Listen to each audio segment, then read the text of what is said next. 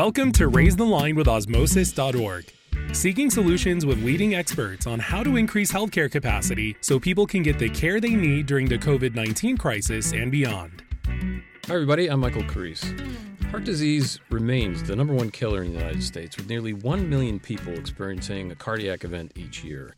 And even though studies show rehabilitation after cardiac events improves outcomes and can even reverse the progression of cardiovascular disease, only about 20% of eligible patients engage in it.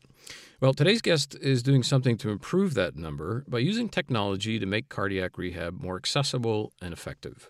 Dr. Harsh Vathsangam is co founder and CEO of Moving Analytics, creator of MOVN, M O V N, a virtual cardiac rehabilitation solution used by several leading health plans and thousands of patients nationwide.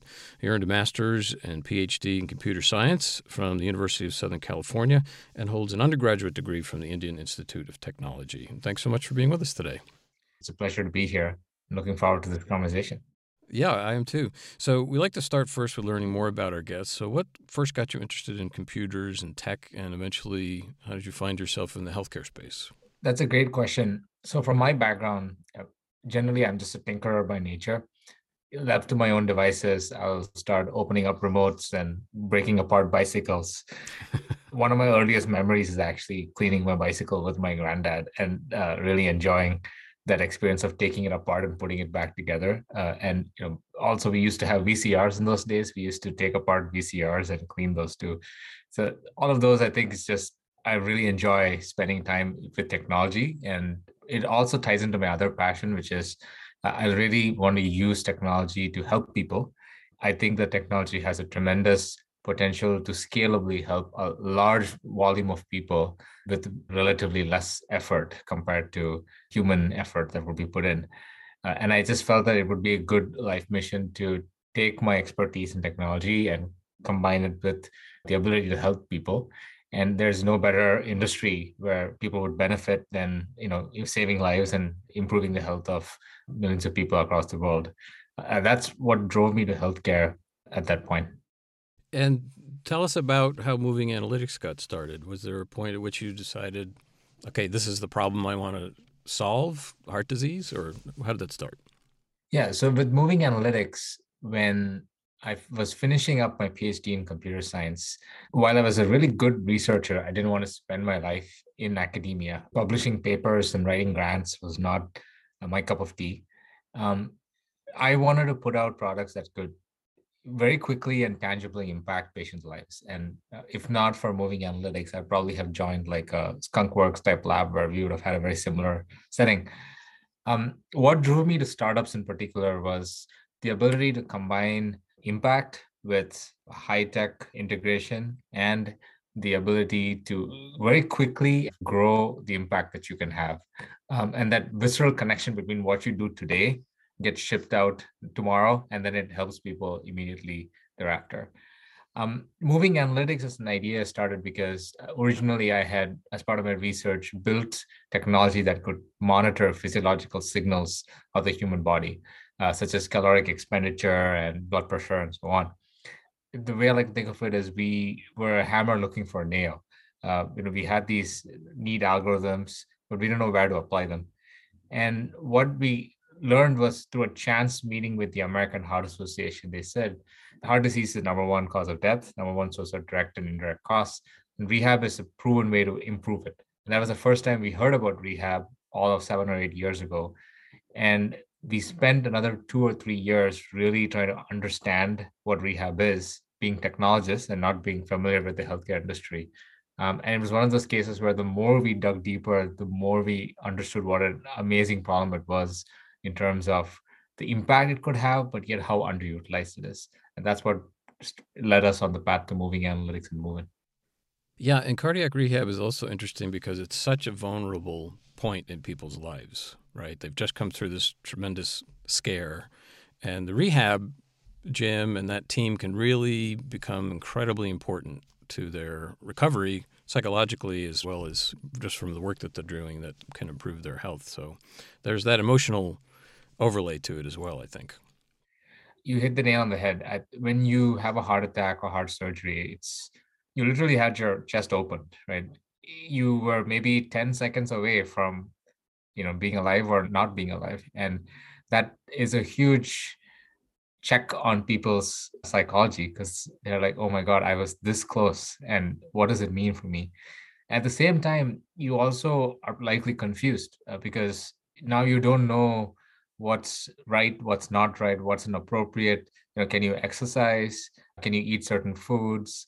And you may also be depressed because you may come to terms with your own mortality in some ways right? And i think what a lot of patients experience then uh, is something that rehab can really tackle which is it really connects you with that healthcare professional who acts as that navigator in your journey uh, after you have an acute heart related event and gives you that medical resource who can help you discern as to what's good and what's not good and also more importantly progress you and show you that hey you know what? It's not only that you recover you can be even better than you were before the heart attack and showing you that ray of light that you can go towards as well. It's very powerful. So tell us how it works. How does the technology work in this setting with this patient population?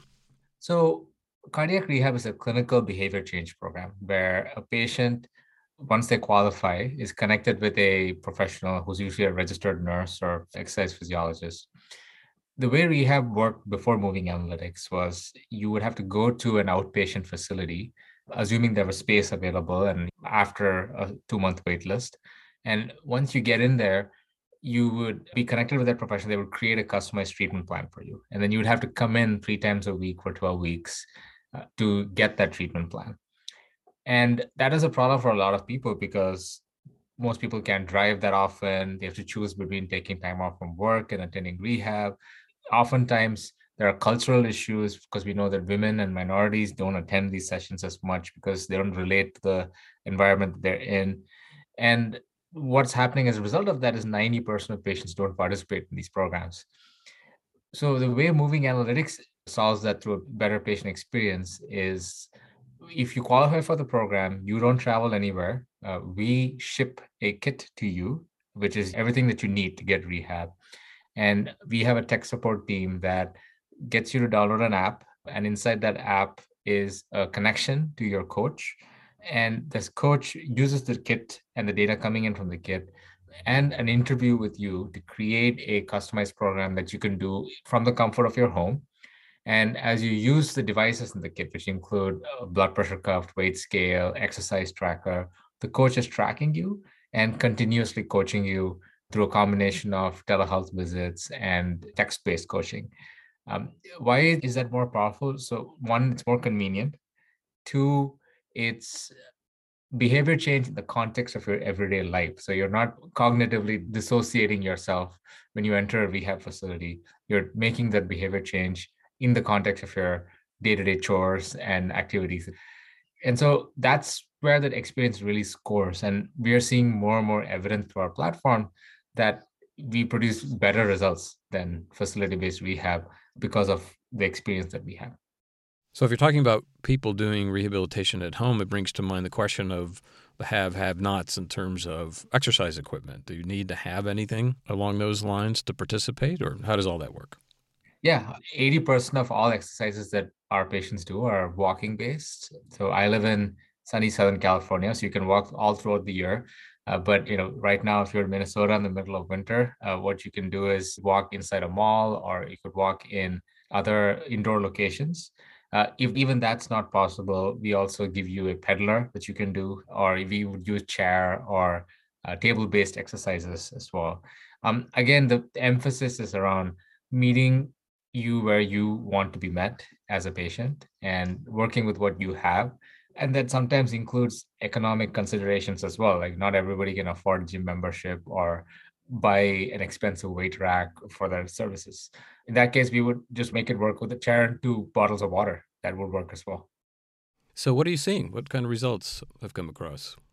The results with our program have been really astounding. When we worked with multiple health plans and providers to validate our solution we've seen rehab participation rates go from that 10 15% number to 60 or 70% and the completion rates have gone from 50% to 80% so more people join these programs and more of them completed And we are also seeing that the patients who do our program, the readmission numbers, that is a number of patients who get readmitted after six months from their first heart attack, is 50% lower than the people who did no rehab or facility based rehab. Wow. Um, so not only are we reaching more patients, but the patients who we do serve, they stick to it and they have a much lower readmission rate. And I think that also is linked to the sustainability of the behaviors that they generate. So this does, you think, transform their behavior in ways that impacts other parts of their life? Is that what you're saying? 100%. I think so. The way we think of rehab, as I mentioned, is it's a lifestyle change you're making. And that lifestyle change includes exercise, nutrition, you're managing your stress, managing your blood pressure, your uh, if you're a smoker, quitting smoking. And all of these are interdependent on each other. So, kind of case in point, if you want to reduce stress, you not only meditate, but you exercise. Sometimes when you start eating healthier, you feel healthier and you can exercise more. If you quit smoking, then your lungs are a little healthier. That means you're now able to go out more and you feel better as a result of that too. The important thing is we take into account that holistic nature and the holistic intervention, the whole individual, to put it simply. And that's where the results are showing. And so, where's your growth come from? Are you working first through the insurance companies, or how are you getting people to become aware of this and sign up for it?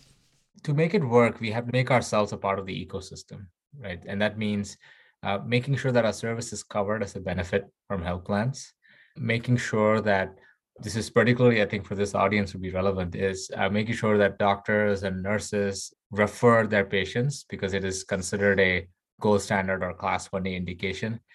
And as part of the doctor referral, we educate several providers across the country in cath labs and you know cardiology offices and so on, um, and work with them to say that hey, end of the day, we're trying to do what's best for the patient, and we know that we have all these benefits and by the way, it's also covered by their plans. In many cases, we negotiate a zero dollar copay, so it's free for patients. And so we try to bring the entire community at play to bring this change in terms of improving outcomes of their community members. So, given the greater comfort level people now have with virtual healthcare and telemedicine because of COVID, are you looking beyond cardiac rehab for other applications for your technology? Yeah, that's a great point. What we've seen is that patients in our program 25% of them are no longer hypertensive when they were hypertensive and 70% of them are no longer depressed if they were depressed at the beginning of the program. Now you would have to think where else are these kinds of results applicable? And our vision is that we want to build a service and a product that empowers every individual to live a life free of cardiovascular disease and that means anywhere where you need to enforce or bring about prevention by improving a patient's health and specifically focusing on behaviors that can improve a patient's health, we would like to be that solution that solves that problem. Um, and so I can really see us extending this model to high risk patients or patients who are about to get a heart attack because they have multiple heart related issues or patients post cancer recovery, where often after chemotherapy, for example, your cardiovascular system takes a huge hit. And so you need to bring it back up through rehab to improve it. For patients with congestive heart failure, to strengthen their cardiovascular system so they can manage their heart failure a lot more.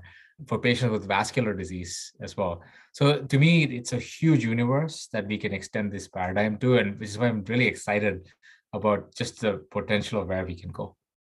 So it seems like you've gained some significant traction here. Are you surprised or not surprised by the pace of adoption? And you know, can you just reflect generally about what this experience has been like trying to introduce something new to the uh, healthcare system? It's been a hard and tough journey, in my opinion, uh, to be honest, because in healthcare, the barriers to getting any technology adopted are much higher. And they should be because you're dealing with patient lives and safety and so on but really working within the US healthcare system, which is by all accounts a very Byzantine system uh, in terms of getting payer coverage, getting providers to refer. I think it's taken us a good three, four years to really establish the roots of our system before the tree can shoot up. Uh, and now we're starting to see that tree actually starting to shoot up at this point. So uh, that's an advice I would give anyone who's looking to work in healthcare, which is be very patient, but also be ready for a lot of hard work before uh, you start seeing the results. But it'll be worth it in the end because another day, when you see the patients tell their stories and their outcomes, it makes it very, very satisfying. So, talk to me about COVID a little bit. How did that impact your business? COVID was a watershed moment in our company's journey. What happened was that because of COVID, a lot of uh, on site rehab facilities shut down. And that was because of safety reasons, social distancing reasons, and so on. And for a while, we were the only rehab game in town in some of the hospitals that we were working with. And what that means is that as hospitals tested our solution more, they were almost forced to test our solution more. They received a lot of validation that, hey, you know what, this telehealth thing is not so scary after all. It's something that could actually benefit patients. And so when we worked with them, that was something that was great to change the perception of how providers view telehealth based approaches. Um, and that has kept going uh, at this point. No one's shy of telehealth anymore. It's not a dirty word you don't speak, uh, and it's accepted as a modality of delivery. Uh, I don't think it's the only modality, but I think it's opened up the possibility that this is now an existing modality that it's a legitimate modality going forward.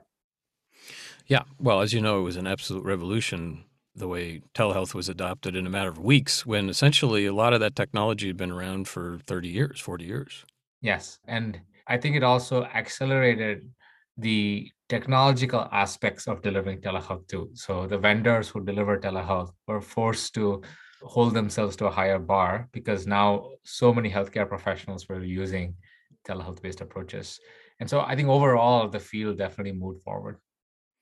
So, we're a teaching company and love to fill knowledge gaps. We love asking our guests if there's any topic, and it could be directly connected to your business or not, but something that you wish people understood that they don't, a myth, a gap, that you would say, hey, Osmosis, you know, you ought to make a video about this topic. What would that be? For me, from my own experience, I think what a lot of clinicians could learn, um, and this was a little true for me too, is the business of healthcare. Um, how economic decisions are made at the clinic level and the hospital level if you work in a hospital the reason being not that we're trying to save costs ultimately healthcare it's a mission oriented industry it's about helping patients but by knowing how the system works from a cost and economic perspective i think you would really be able to take advantage of pitching your innovation and by aligning it against those incentives right? Um, and uh, so something around like, hey, how are claims submitted? And as claims are submitted, what's the expected billing rate looking like? Oftentimes, I see clinicians saying, "Oh, you know what? That's not my job. Like, I've got a biller who will handle this and so on." But I think it really pays off to learn that, even if it's a couple of hours a week, because it makes you a better clinician because it allows you to work within the system to get what you want. That's great advice and sort of flows into the final question. Because we have a younger audience in terms of the student audience, but also people early on in their healthcare careers. We like to ask our guests to provide just advice generally about meeting the challenges of this moment with COVID, but also how to approach their career. And here you are, somebody who has been able to start and grow a company in a very complicated business, as you were mentioning. So, what would your advice be? I think the single biggest thing we've learned is that ultimately the reason why we're successful or have an impact as a clinic or healthcare services company is because of the relationship between the provider and the patient, which is ultimately a human relationship. It's about establishing that emotional connection between yourself and the patient and vice versa.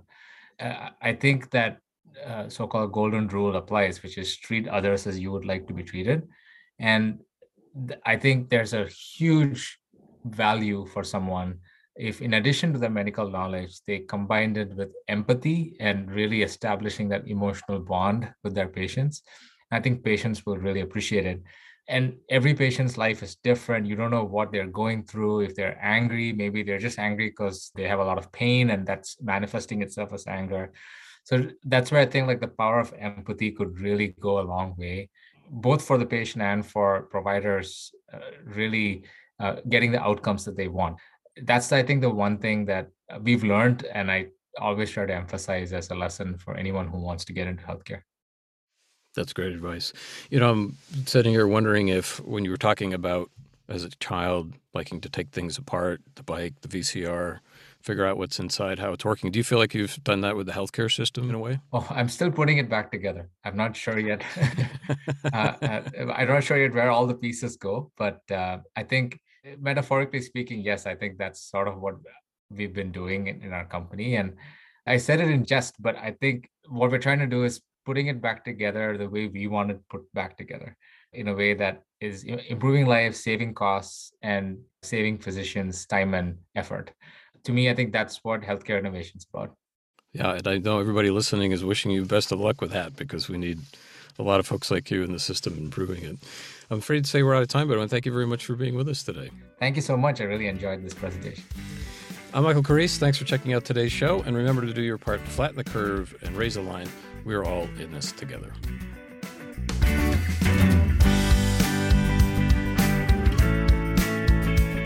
For more information on how you can raise the line and flatten the curve, go to osmosis.org slash COVID-19. If you like this podcast, please share it on your social channels. You can also subscribe to the series and check out all of our episodes at osmosis.org slash raise the line podcast.